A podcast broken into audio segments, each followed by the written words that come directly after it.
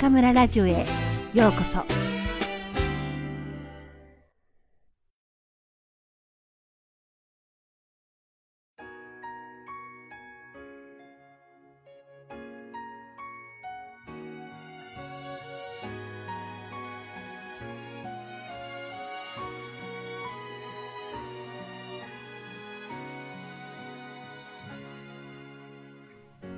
さよならいつか。辻人なり。第2部第3章。その1人生を二度生きることができる人はいない。人生を最初からやり直すことができる者もいない。人生とはつまり取り返しがつかない。一瞬一瞬の連続でもある。東街道豊かの人生もまた例外ではなかった。彼は多くの後悔を成功と幸福の裏側に隠して生きてきた。しかし運命が人生の前に立ち現れた時、彼は残りの人生について最高を迫られた。豊かが運命に導かれ、約束の時間よりも前にフレンチレストランノルマンディーに顔を出した時、真中東子はすでに中ほどのテーブル、そこはかつて二人がよく食事をした席でもあったが、真っ赤なクロスが鮮やかなテーブルの奥の席に腰掛け、一人窓の外を眺めて待っていた。その横顔は二人の間に横たわる時間という大河の深さと激しさと長さをしみじみと受け止めた物静かなものでもあった。豊は彼女が気づくまでのほんのしばらくレストランの中ほどに置かれた鉢植えの緑の影から様子を伺っていた。語り尽くせないほどに長い時間が無情に流れていた。その横顔に重ねて、豊かな脳裏には若く輝かしい瞳子の姿がオーバーラップしていた。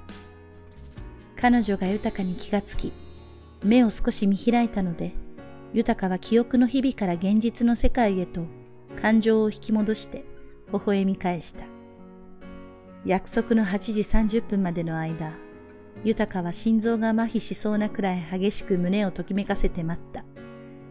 サマーセットモームスイートのベッドに横たわり、天井のかすかなシミを見つめながら、この奇遇、あるいはいたずらな運命に心をときめかせていたのだった。ときめくなど、正直に言えば、この25年の間一度もなかったことである。そういうことはすべて東子と別れた時に一緒に捨ててしまっていたのだった。だから自分の中にまだ何かに対してときめくという気持ちが残っていたことに驚き、そして興奮もした。50歳を超え、60歳まであと少しというこの年齢で、まるで若者のように胸を躍らせている自分が信じられなかった。そしてこんなことはきっともうこれから先の人生においては二度とないことであろう、と彼は自分にきつく言い聞かせた。人生は取り返しがつかないものであり、ならばこうして現れた偶然の開口は、神のいたずらだと思うしかないのだろう。いや、偶然こそ、人生につだって意味の色を投げつけるものなのである。つまり偶然とは、あらかじめ予定されていたことを意味した。豊はこっそりと残りの人生について想像してみた後、そこからそれて始まるもう一つの脇道の人生についても想像を膨らませてみた。美津子と結婚し、美津子と歩んだ人生のその後は、変化のない平坦で安心感のある人生。そして今不意に現れた、東子が持ち込むかもしれない全く想像さえできない新しい人生。その両者の狭間で、豊は、胸打ちを煽られていた。二人はノルマンディーで向かい合い、静かな気分の高揚を覚えていた。それぞれの25年を語り合えば、いくらでも話すことはあったに違いない。しかし二人は決してその後の人生のことについては口にすることがなかった。かつて愛という言葉を決して口にしなかったのと同じ理由で、硬直していた二人の間にしなやかな時間が流れ出すのに30分はかかった。25年の空白のせいだから仕方のないことだが、しかし30分が過ぎた後は不思議なほど打ち解け、昔のようにとは言い切れないが、随分と心を許し合うことができた。二人は思い出話にふけった。それは出会いから別れまでのあの四ヶ月ほどの短い日々についてである。微笑みは絶えなかったが、時々言葉が詰まっては、感情のコントロールが効かなくなって、お互いの瞳が湿った。それが乾くのを待ってから再び口元に微笑みをこしらえ、当時へと戻っていくのだった。あまりにも無謀で、あまりにも情熱的でしたわね。真中東子がそうつぶやき、東街道豊は、小首を何度も上下にさせた。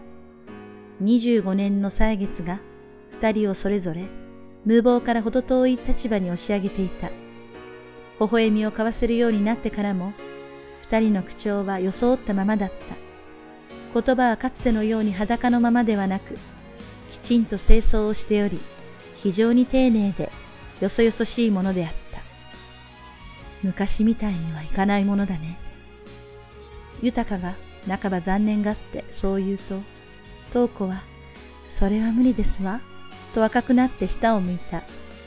豊は、25年という時の大河の無情を思い苦笑した。それから顔がこわばり、まっすぐにかつての恋人を見つめた。二人は見つめ合い、それはギャルソンが料理を運んでくるまで続いたが、二人が目をそらした瞬間、今という現実がそれぞれの背後にあることを思い知らされるのだった。話は閉店まで続いたが、それを超えるものではなかった。話し足りない気持ちを隠して二人は席を立った。ノルマンディの支配人に見送られて、三人も乗れば満員になってしまう小型のエレベーターに、豊と東子は乗った。二人の距離が縮まり、東子が斜め前にいた。扉が閉まり、エレベーターが降り始めると、彼女がゆっくり豊の方を振り返った。スローモーションの映像を見ているように、ゆっくりとした動きである。後悔は我が人生において一度で十分であろう、と豊は自分に言い聞かせた。振り返った東子の腕をつかみ、そのまま引き寄せ、驚いた彼女の唇に自分の唇を重ねたとき、豊は25年前の若き自分に戻っていた。二人は唇をいつまでも離さなかった。わずかに30秒ほどの出来事だったろうに、二人にはこの25年を往復するほど長い時間に感じられていた。エレベーターが1階に着き、扉が開くと、トーコは豊かから目に止まらぬ速さで離れ、ポケットからハンカチを取り出すと、それで豊かの唇に残った紅を拭い、次には何事もなかったかのように先に降りた。オーサーズラウンジの明かりはすっかり消えており、静まり返った空間だけがそこに広がっていた。トーコは豊かが出てくるのを待って一言、この高青年ね、と言った。豊の緊張がほぐれた。東子の瞳が輝いている。月夜の晩の猫のような怪しげな瞳であった。年月に風化されていない、かつての恋人の姿を見ることができて、豊かは嬉しかった。目頭が緩く、そして熱くなり、彼女が次第にぼやけていった。いつも好青年だった。ずるい人だったわ。東子が囁くようにつぶやいた。その声はあの声。25年前に耳元で何度も聞かされたあの懐かしい女の声。あんなに愛した人はその後現れなかった。短いひとときだったけれど、幸せだったわ。豊はうなずいた。すると彼女は尖った言葉を口にした。愛していたのよ。25年前は二人ともその言葉に怯えて過ごしていた。今だったら言えると豊は心を引き締めた。愛していた。私も君を愛していたよ。東子は短く沈黙した後、ずるい、とつぶやいた。彼女の瞳が涙の中に浸かっていくのが豊かには見えた。頬を遠慮なくこぼれ落ちる涙を彼女は拭うことも忘れて泣き続けた。今更何を、今更愛していただなんて。真中東子は微笑みながら、笑いながら泣いた。豊かの方にも、涙の雫が流れていった。二人はザ・オリエンタル・バンコクの休館の薄暗い廊下で向き合い、当時へと思いを馳せていた。目を閉じれば二人はあっという間に三十代のあの頃に戻ってしまいそうだった。今更愛していただなんて言ってももう遅い。何もかも遅すぎる。ずるいのよ、高青年。君は本当にひどい男だったわ。そう言い終わると、東子が走り寄ってきて、戸惑う豊かの唇にキスをした。ほんの一瞬の出来事で、しかも光の届かない暗い場所でのことで、感じたのは唇の先端だけであった。しかしそれは十分に豊かの心を刺激した。豊が慌てて彼女を抱きしめようとしたが、真中東子は決して捕まえることができない逃げ水のようなすばしこさで彼のもとを去った。振り返らずロビーラウンジの方へ消えていった。彼女の足音だけが豊かの胸の奥に響き続けていた。